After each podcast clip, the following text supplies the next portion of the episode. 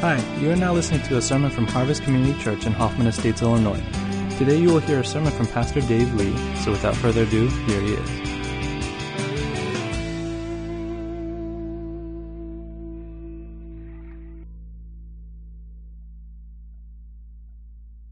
This morning, we're going to talk about being hungry. Hungry. That's a word that we have mixed feelings about, I think. And I want to look at Jesus' teaching on fasting this morning. Matthew 6, 16 to 18. Here's what the Word of God says When you fast, do not look somber as the hypocrites do, for they disfigure their faces to show others they are fasting.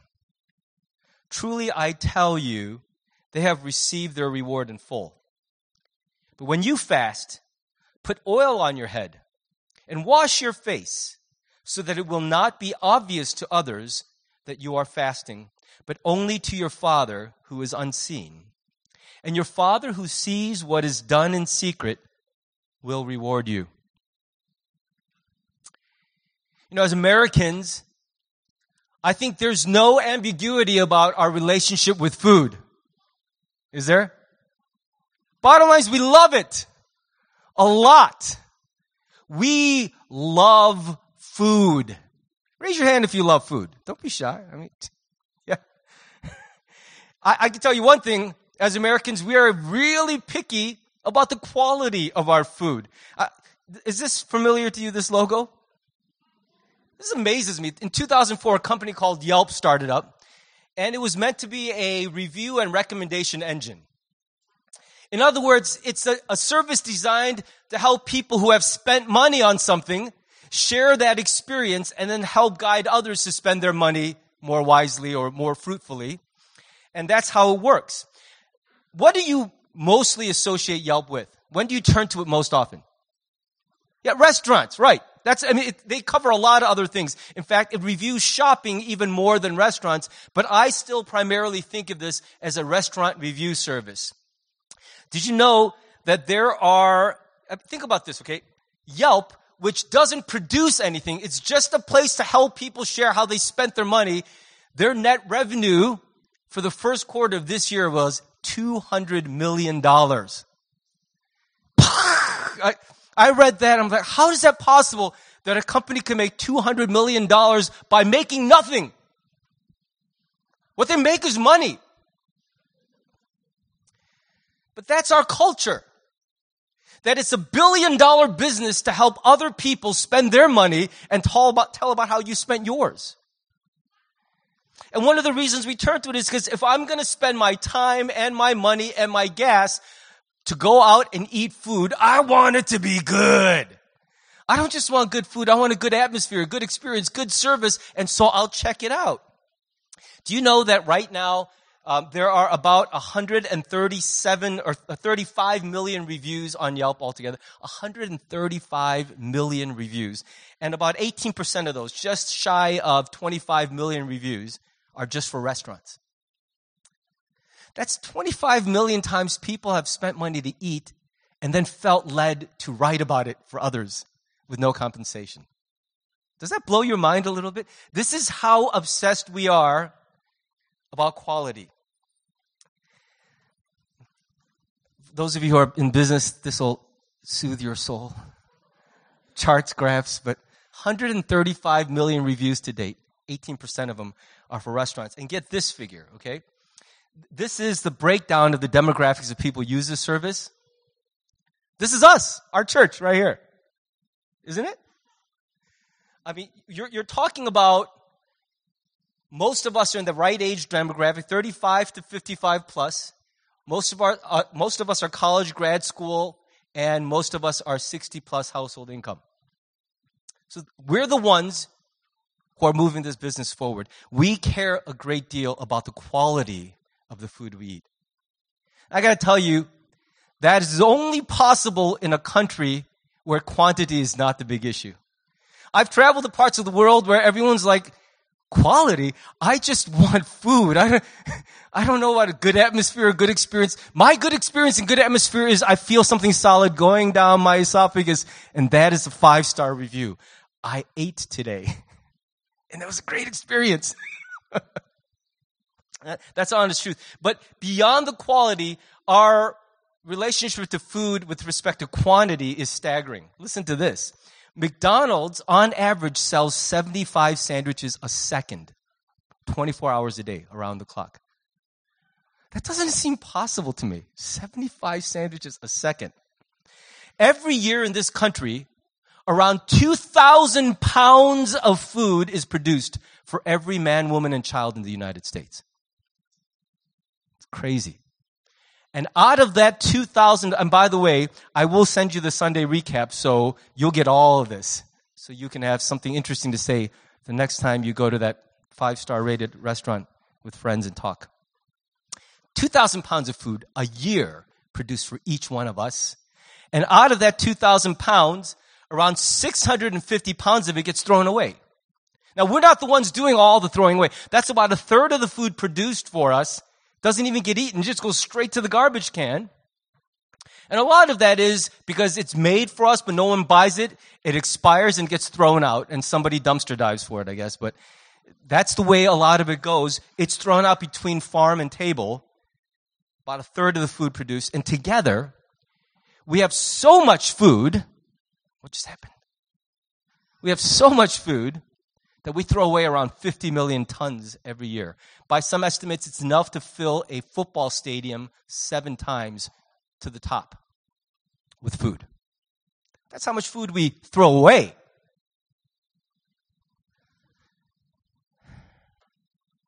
It's clear that even though there are 42 million people in America who live in food insecure households, meaning their next meal is either unsure or unavailable. For the majority of us here at Harvest, hunger is not a pressing daily issue. Some of us remember a time, I used to actually remember a time in my life where I was in a food insecure household through my seminary years, and I experienced for the first time in my life what it was like to actually worry about my next meal. And God took care of us. But for the vast majority of us sitting in this room, food is not a daily pressing concern. And because we are so well resourced, we throw away food so casually. We look at our children, I'm done eating. Oh, throw away. Just throw away. Throw it away. 50 million tons a year in the midst of starvation and world hunger. Just throw it away, kid. We have a complicated relationship with food and there are a lot of moral and spiritual implications to our relationship with food. I'm not here to preach about waste and stewardship and all that. I just wanted to get that out to you because when we hear Jesus teach about fasting, it's going to affect us pretty strongly. Fasting is not a very common practice in the American church. The idea of willingly giving up food is ridiculous. It's offensive almost. It creates strong negative emotions. I was surprised that as, you know, I've been, I, I usually don't consult commentaries when I write sermons, but I'm preaching on Jesus' sermon and I'm freaked out massively. I don't want to get it wrong. So I've been reading a ton of commentaries, wanting to make sure I understand and get at the heart of this message. I was surprised to discover that a good number of commentaries, they will write like 30 pages on the Lord's Prayer, which is right before this. And then they get to the, the verses on fasting, at most a paragraph maybe, a page or two. Some of them just blow it off altogether like those verses aren't even in the Bible. And how, I, I really am amazed by this, that there's a strong American bias against fasting as a legitimate spiritual practice. And even those who affirm it is a good thing delight in the knowledge that is not actually commanded in the New Testament, so you don't have to do it. But I really believe that fasting is one of the ways that our souls, our spirits bend towards God. And I want to I want to invite you to calm the voice of protest in your spirit and with an open heart and an open mind listen to what Jesus says to you and to me about fasting. The first question I got to address is what is it? What is fasting? And I'm going to make a strong statement um, that maybe some people will disagree with, but I want to say it this way Fasting is not the same as abstinence. Okay? Fasting is about food and nothing else.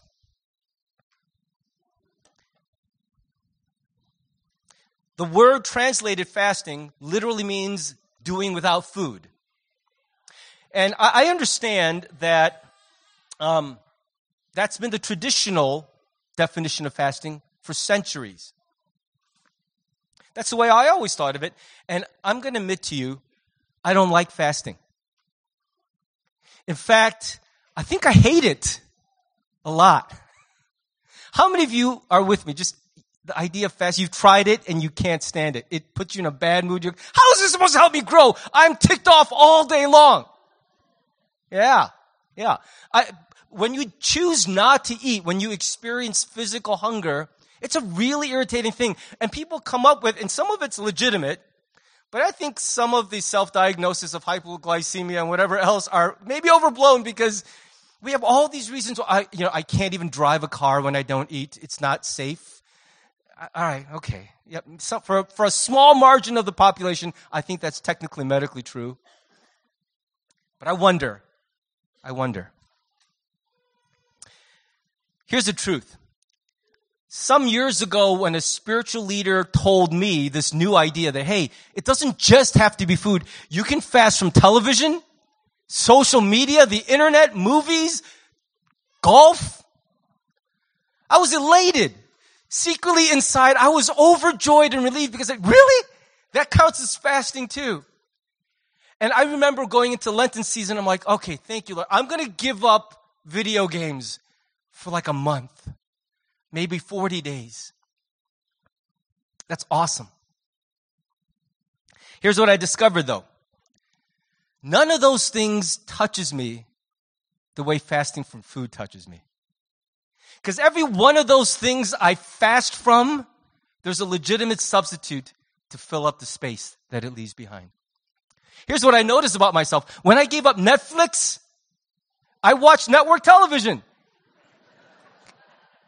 When I gave up movies, I played more video games. And when I gave up golf, I suddenly rediscovered my love of tennis. Everything else I fast from, I can gorge on a substitute. But here's the interesting thing about fasting from food. There is no substitute. Oh, I gave up food, but at least there's air. Oh, thank God. That, that was delicious air. It will not be ignored. You cannot dismiss it. It intrudes upon your consciousness all the time. When I fast, I find it's impossible to ignore my hunger.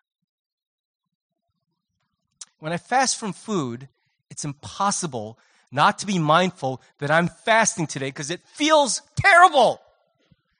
And it presses in on my consciousness almost constantly.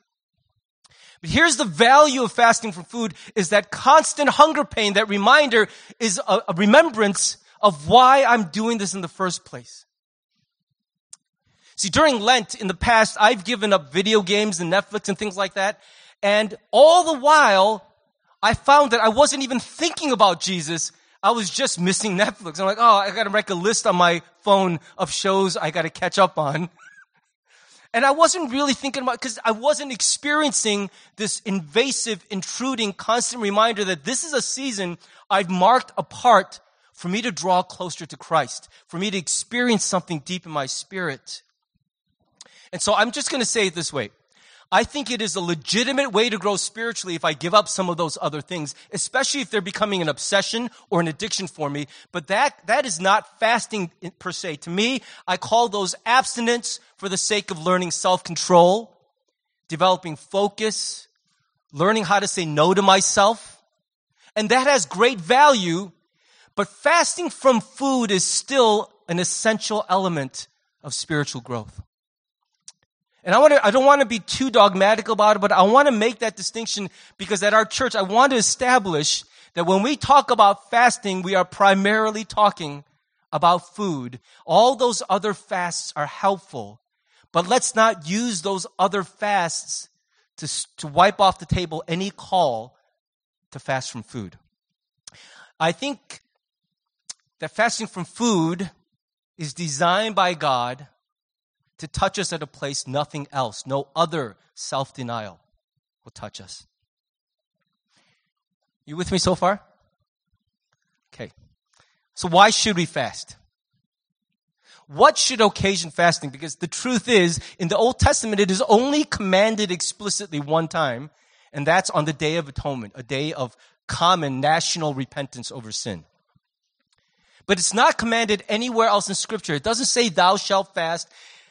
It presumes fasting, but it doesn't command it. So when should we fast? And people, you should see how many arguments are raging in the commentaries over the answer to this question why should we fast or when should we fast? First, I want to point out that again, Jesus presumes it.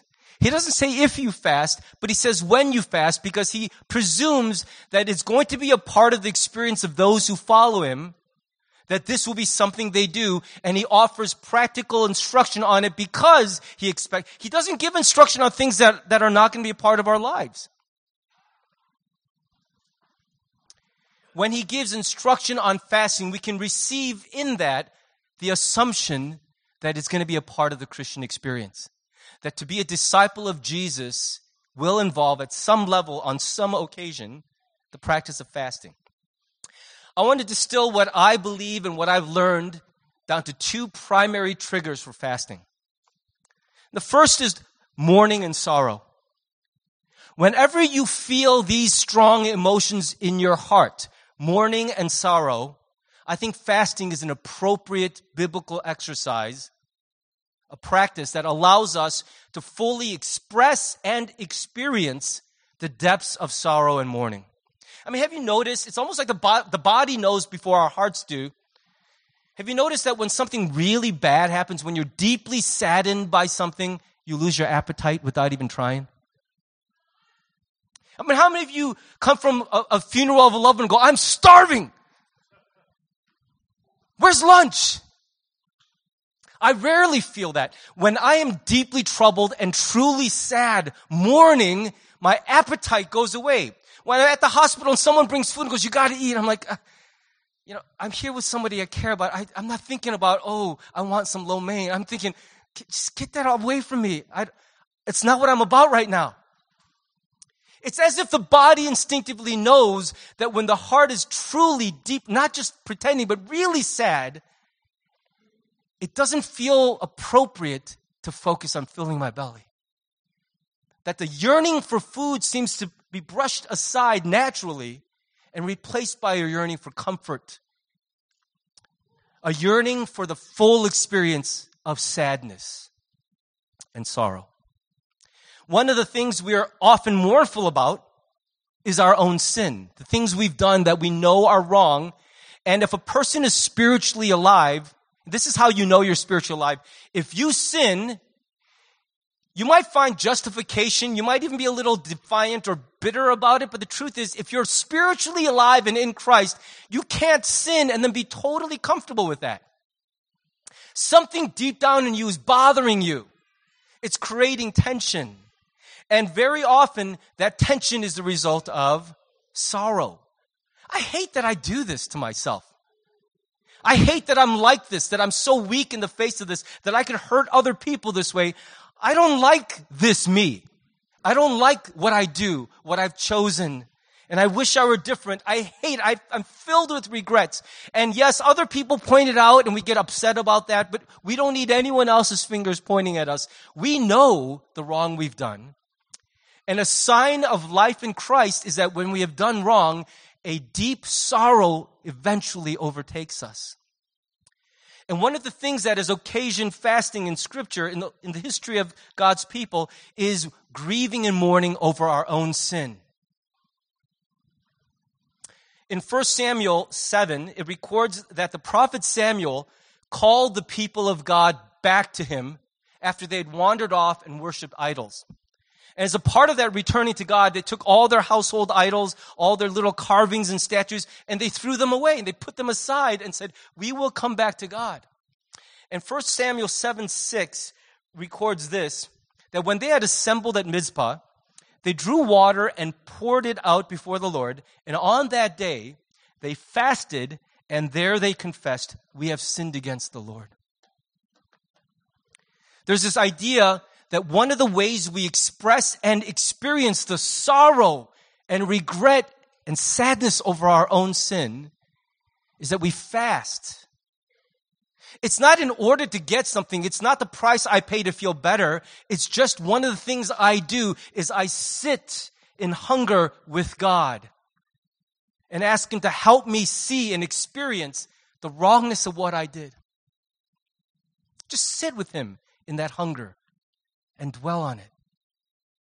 We're so pragmatic in America that everything has to have an immediate consequence or benefit or purpose. Well, if I do that, then what happens? Nothing. You experience sadness. You sit with God. It's like, it's like the Jewish practice of sitting Shiva. Do you guys know what that is? When a person dies in Jewish culture, for like seven days, friends and relatives, like so the, the, surviving family would just sit in the house for like seven days. They don't do anything. And for seven days, friends and family flow in and out of their home, just sit together. There's not all a conversation. There isn't counseling that happens. It's just sitting in a person's sadness with them, experiencing it together, just saying, I don't have words to describe. I can't even say I understand what it's like to lose your loved one. I'm just going to sit here with you and we'll be sad together. Sometimes it's enough to just have an experience that makes us feel in the body the things that our hearts are going through. There's another kind of mourning and sorrow that should occasion fasting. That's when we look around at the world outside of us and see how messed up everything is. Is there any shortage of reasons to feel today that our, our world is in trouble? I mean, think about it. Think about how many things are going wrong in our world right now. How many ways you can look around you and say, what is happening? Everything is wrong. It's all broken. Something is not right here. And when we see that, the typical response might be outrage, frustration, anger, activism. But I think one of the things God wants from us is when we see a world that is so broken and we feel powerless to do anything about it, that one of the ways we express and experience that is we sit in fasting with God and say, God, I just want to experience the grief of your heart when you see the same things. My outrage, my frustration is not going to change a thing. Let's face it, our outrage and frustration over our own hearts has not succeeded in changing us, has it? How many of you have had the same New Year's resolution for 30 years? One of these days I gotta just read more. 2018 will go by and you'll read a children's book, maybe.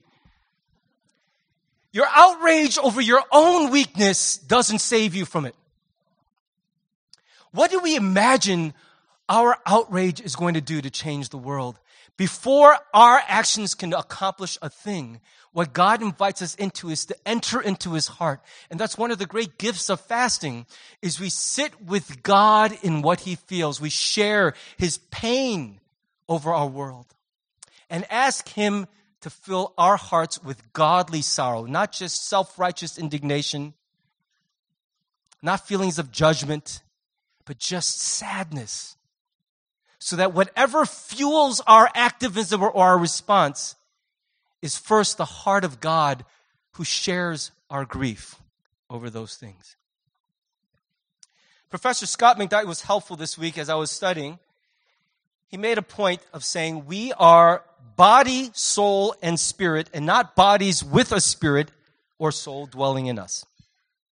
Fasting in the Bible then is the organic, unified response of a whole person to a sacred moment. If you're not used to reading theological language, um, let me just break it down simply. I think this is what he's trying to say is this body I have is not just some superfluous packaging for the really, the thing that really matters, my soul, my heart, but he's saying that the whole of us, who we are, includes the body.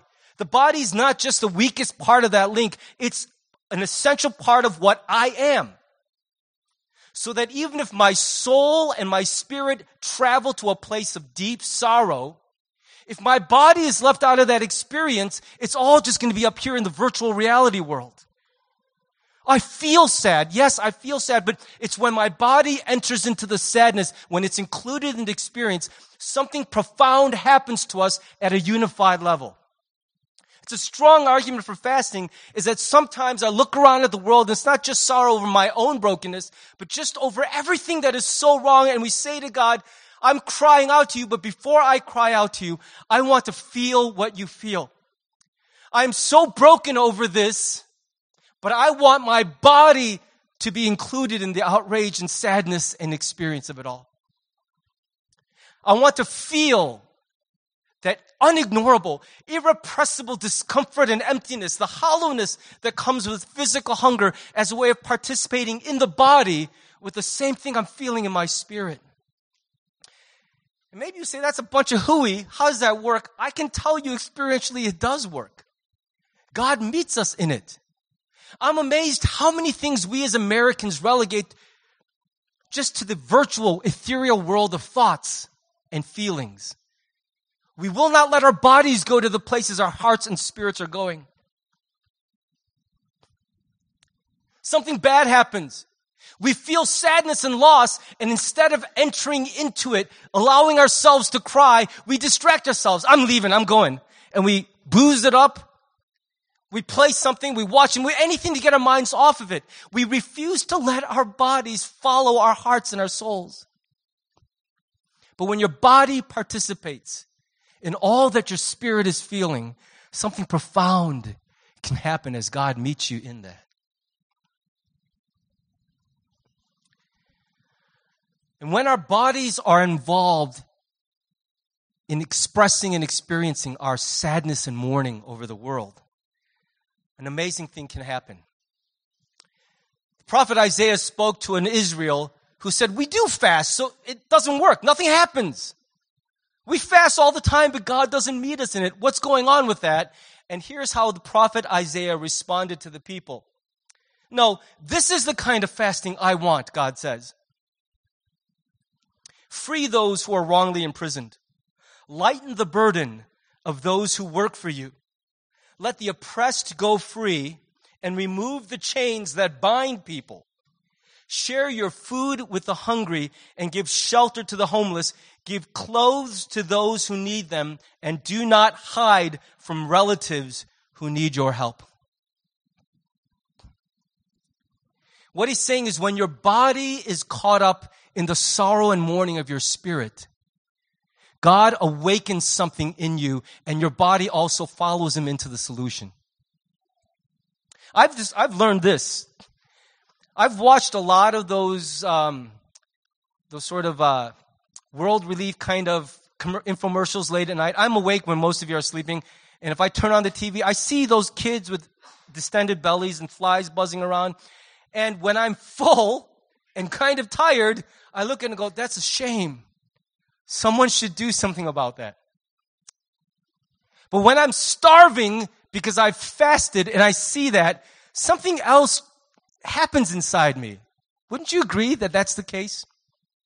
That when your body is caught up in the same mourning and grief, it's more than clucking our tongues and saying that's a shame. Something awakens in us because I feel what I'm seeing. And God pulls out of me more than just sympathy. He pulls out of me the desire to be part of his response.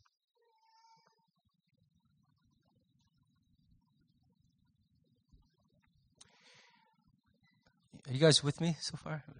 We're, we're, all good. There's a lot to process later. And I would welcome, in fact, I would, I would enjoy some dialogue with you. If you have questions or protest or whatever else, please write to me. Okay? Here's another occasion for fasting, and that is when we're yearning for intimacy. Yearning for intimacy. Sometimes when a couple is feeling far from one another, they will drop work, they will get a babysitter, and they'll say, Look, whatever else we have that obligates us, we got to drop it all. You and I, we're not doing well. I feel far from you. Let's drop everything else and go away together because I need some you time. I need to be with you. If we don't get that, something very bad's going to happen in this relationship. And I think what God is saying to us through fasting is th- that's one of the times you're going to know that fasting is the right response is when you're feeling emotionally, spiritually, mentally far from God, when you feel like He's a million miles away, and you're yearning for the intimacy that once marked your relationship with Him. I feel that a lot these days because I'm remembering what it felt like to be 17 and a new Christian. How excited I was about everything related to Jesus. How long it's been since I felt that raw draw to Him. I mean, I've served Him tirelessly for 20 plus years, but still what I miss is the rawness of my yearning, my hunger for Him. And when I'm feeling that, fasting is a part of the right response in that yearning. There was an occasion when the followers of John the Baptist questioned Jesus about fasting. They said, Look, we noticed something, Jesus. John the Baptist, our leader, and all of us, we fast a lot. So do the Pharisees. But we notice your, your boys, your crew, y'all full all the time. We're like hungry, going, oh, Lord, draw us near. And we look in the restaurant, there's your crew laughing it up and eating. In fact, they ate and enjoyed their food so much that the Pharisees accused Jesus of being a glutton and a drunkard. Look at that fool. We never see him fasting. His whole crew just enjoys themselves. And have you noticed when you're fasting, you just get a little bitter at everyone else? Look at them just eating and hating Jesus.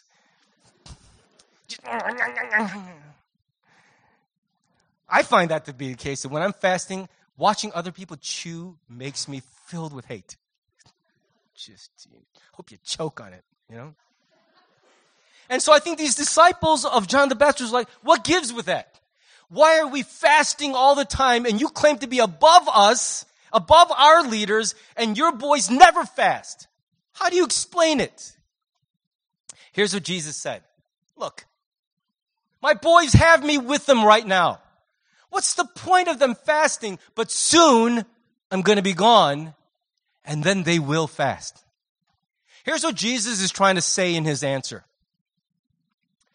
One of the reasons we fast is as an expression of our yearning and hunger for the nearness of God. And when God is in the flesh walking with him, can you imagine how intense the experience must have been for those three years as these 12 men walked and ate and lived with Jesus 24 7?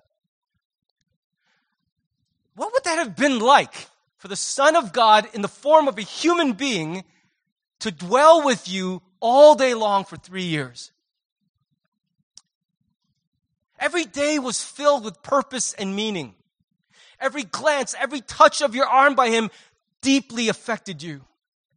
And what he said is right now, their focus needs to be not on their hunger, but on me. I am their fullness. I am the, I am the bread and the wine.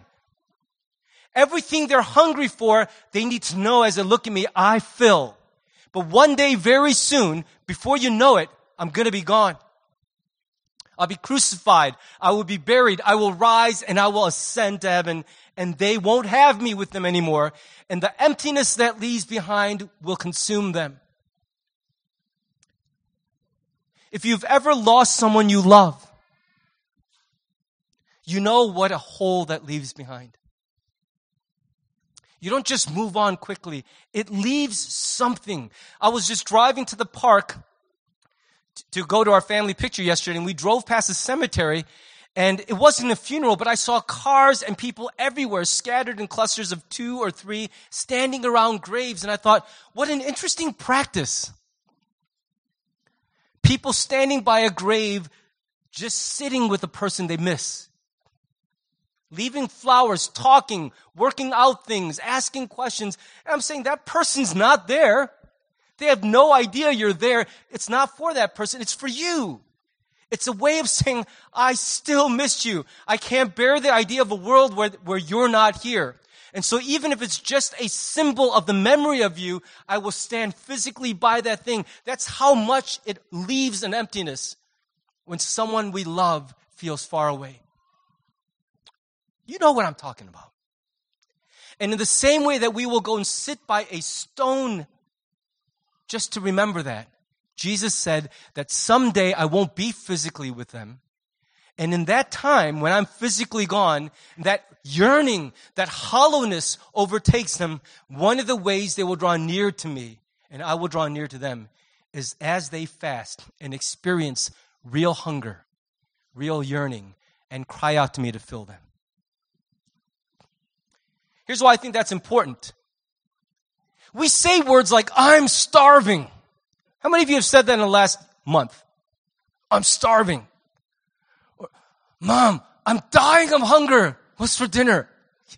We Americans don't come anywhere close to real hunger. The most we experience is peckish. I'm feeling a little, cause it's been like a whole two hours since I shoved stuff into my mouth. I'm just feeling, eh, you know, I love that word peckish. It reminds me of a bird just going, like in between gorging, we peck at things just to keep putting stuff in there. Ah. My mouth will forget how to chew if I don't keep putting stuff in here. Ah. And so that even before we experience anything approaching real hunger, the minute any gurgling, any sensation of emptiness fills us, we immediately satisfy it. I carry two Clif bars in my bag at all times. I feel stupid saying it, but it's like an emergency. In case what? I, as an American middle class suburban, might actually die of starvation. How will that ever happen? But what if, like, I have to skip lunch and then I feel bad? That's unacceptable. So I have to have something in my bag to make my, that bad feeling go away. And the minute I feel it, I feel it. I feel it, I feel it, I feel it, I feel it. And that's our habit with every feeling in the body. This mammalian flesh we're encased in has become a master and we serve it mindlessly. Every craving, every yearning, every distraction is immediately satisfied. So that when we talk about hunger at any level, how meaningful can an American's understanding of hunger actually be? When we say things so casually like, Lord, I hunger for you. Do we even know what the word hungry feels like? Really feels like. Because in, in fasting, what happens is we actually remember what hunger is. In our flesh, in that part of us we can't ignore, this is what hunger is. And then God says, I want you to connect that to what your soul is feeling. And in the same way that you're drawn to food, that you see food everywhere you look, I want you to look around this world and realize I fill this world. I'm everywhere. Look for me. Learn to hunger for me. Live in a way that the word hunger retains any real meaning for us. And if every time I feel a thing, I immediately satisfy it, I will never really be able to speak of yearning in a meaningful way. Now think about young couples today who are doing long distance relationship. I'm gonna, yeah, I'm gonna put in air quotes because there's, what Jeannie and I did was long distance, man. Four months at a time, I didn't see her face, I didn't hear her voice. When I would say I miss Jeannie, better believe I meant what I was saying. Like, she could have completely changed her appearance, and I wouldn't know. For four months, it was like she was on another planet. Today, couples that have the face, the FaceTime open on their computer, they walk, hey, what are you doing? Oh, I'm just gonna go over here. They're just constantly connected. So when I say, I miss you, I, do you really miss each other? You're practically virtual roommates already. We deny ourselves so little that when we speak of yearning and hunger, I'm not sure it has real power anymore.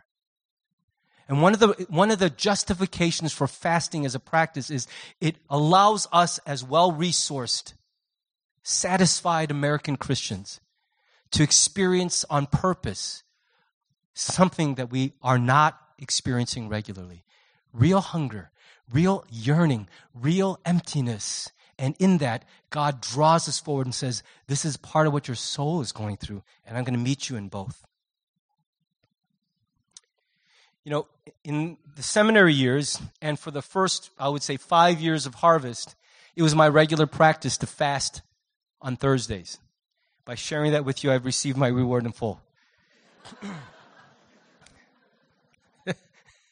But I got to tell you, it was like clockwork for me. Every Thursday, I just had this expectation in my heart that food would not be a part of this day, and I would focus on other things related to my relationship with Jesus.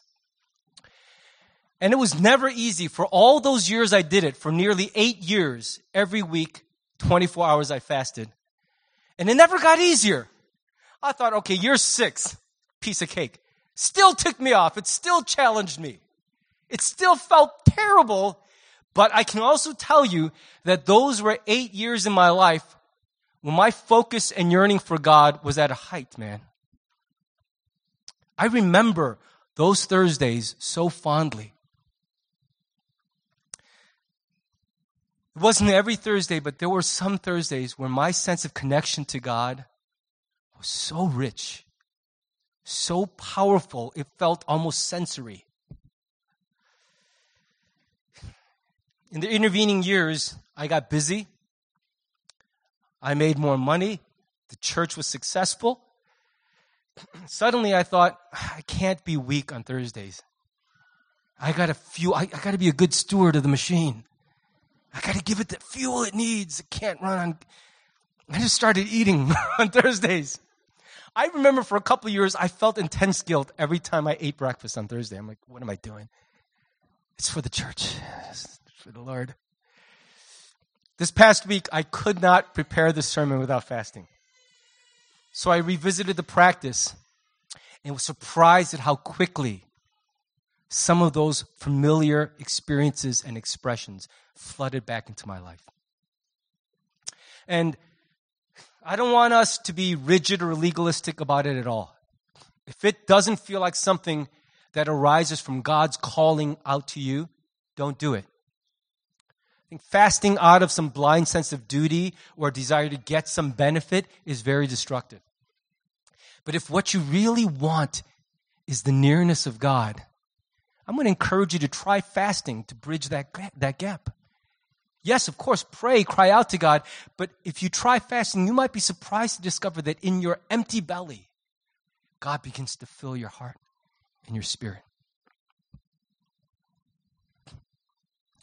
Even if you're a teenager who's got a full day at school and lots of extracurricular activities, and your mom is saying to you, You can't afford a day without food, you're gonna get your growth will be stunted, all that. If you feel led by the Lord to try it, I want to beg you, encourage you, parents, release your child for one day. I promise they won't die.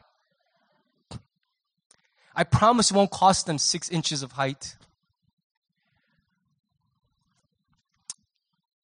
It might actually spark something in their spirit, in your spirit, that you'll treasure forever. I think fasting is one of those practices that is very dangerous if you're legalistic about it. But if you practice it the right way, it's so life giving. it'll surprise you in the effect it has on you. Don't fast as a weight loss program, fast as a soul gain program, okay? Let me give you one last thing here as we close. That's simply this. I got to turn back to Matthew 6, 16 to 18. I don't want to use this part of the Sermon on the Mount just as a springboard. But because we touched so deeply on hypocrisy last week, I wanted to give you some teaching in general on fasting. But here's a summation of what Jesus says in this passage about fasting. When you do it, don't do it playing to an audience. Do it as a very personal, secret thing between you and God. And I know that one day without food is really a, a marking, significant experience for most of us and it feels like a waste if other people don't know I did this. So we have little, uh, we're like, walk around like this. We, we don't really brush our teeth. We want that foul fasting breath to be our, our preceding signal. Person fasting here. And when we see someone go, we're like, yeah, sorry, I'm fasting, you know, fasting breath. I chew gum when I fast for that reason, because when I fast, you don't, it's, it's like a dragon. It's like both ends, same smell. You know what I mean? So I'm just telling you right now, that's one of the secret ways we signal to others. We, we look sallow, we kind of mope around low energy. All right, I'll catch up to you guys in a minute. Hang on. I'll get there.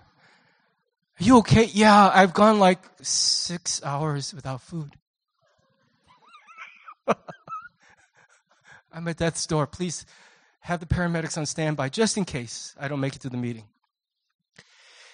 What God is, what Jesus is saying is not put on an act, put on special ribbons. He's just saying go through your hygiene. The whole thing of putting oil on and all that, it's not some extraordinary illusion to look like you're doing great. It just says don't put on a show. Brush your teeth. Take a shower. Don't wear sweats to work. Act like any other day, but in the secret realm, in your private heart, you and Jesus are going through something that is sacred, that is powerful and very personal to you. Don't play to an audience. And I promise you, fasting will not be easy. The day you decide to fast, John in accounting for sure will bring two dozen donuts into work. You jerk. Of all the days I crave donuts, you never brought them. Today's the day. It'll also be the day where a vendor takes the whole team out to lunch at your favorite restaurant. It'll be the day the school cafeteria serves your all time favorite food.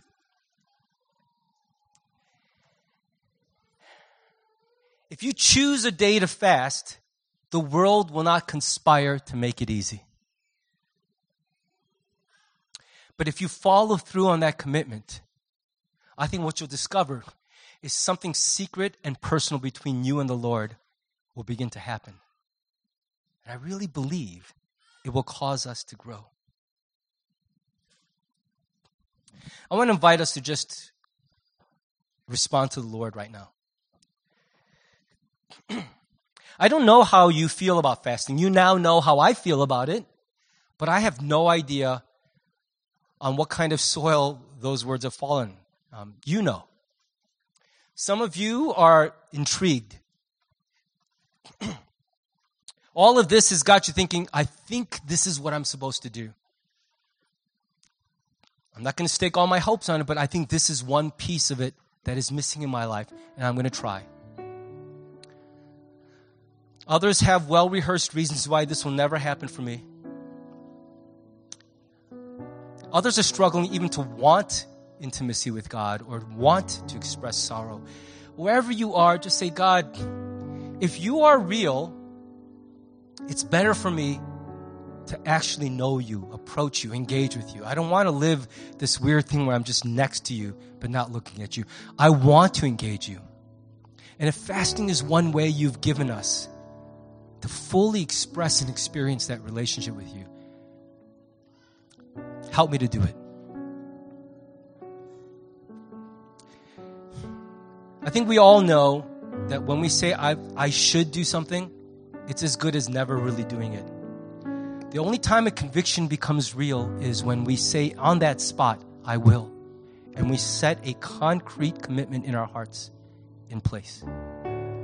So if you're among those who are feeling drawn by this, challenged by this, I want to encourage you to make a concrete commitment to the Lord right now in this moment, this sacred moment. To say, Lord, that's it then. Whatever else happens in my life, this Wednesday, this Thursday, I'm going to try. And I'm asking you truly to meet me in that. Give me that experience that will touch me in a deep place. Help me to ex- express the sorrow I feel over how wrong everything is. To cry out to you and say, Where are you? Do something. Come near to us. Show up. I want to experience that even in my body this week. So I make a commitment to you. I'm going to do it this week. On this day, help me, God, to have the fullest experience in it.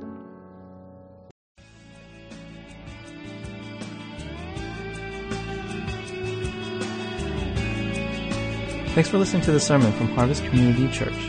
If you would like more information or have any questions or comments, check out our website at harvest-community.org. Thanks for listening.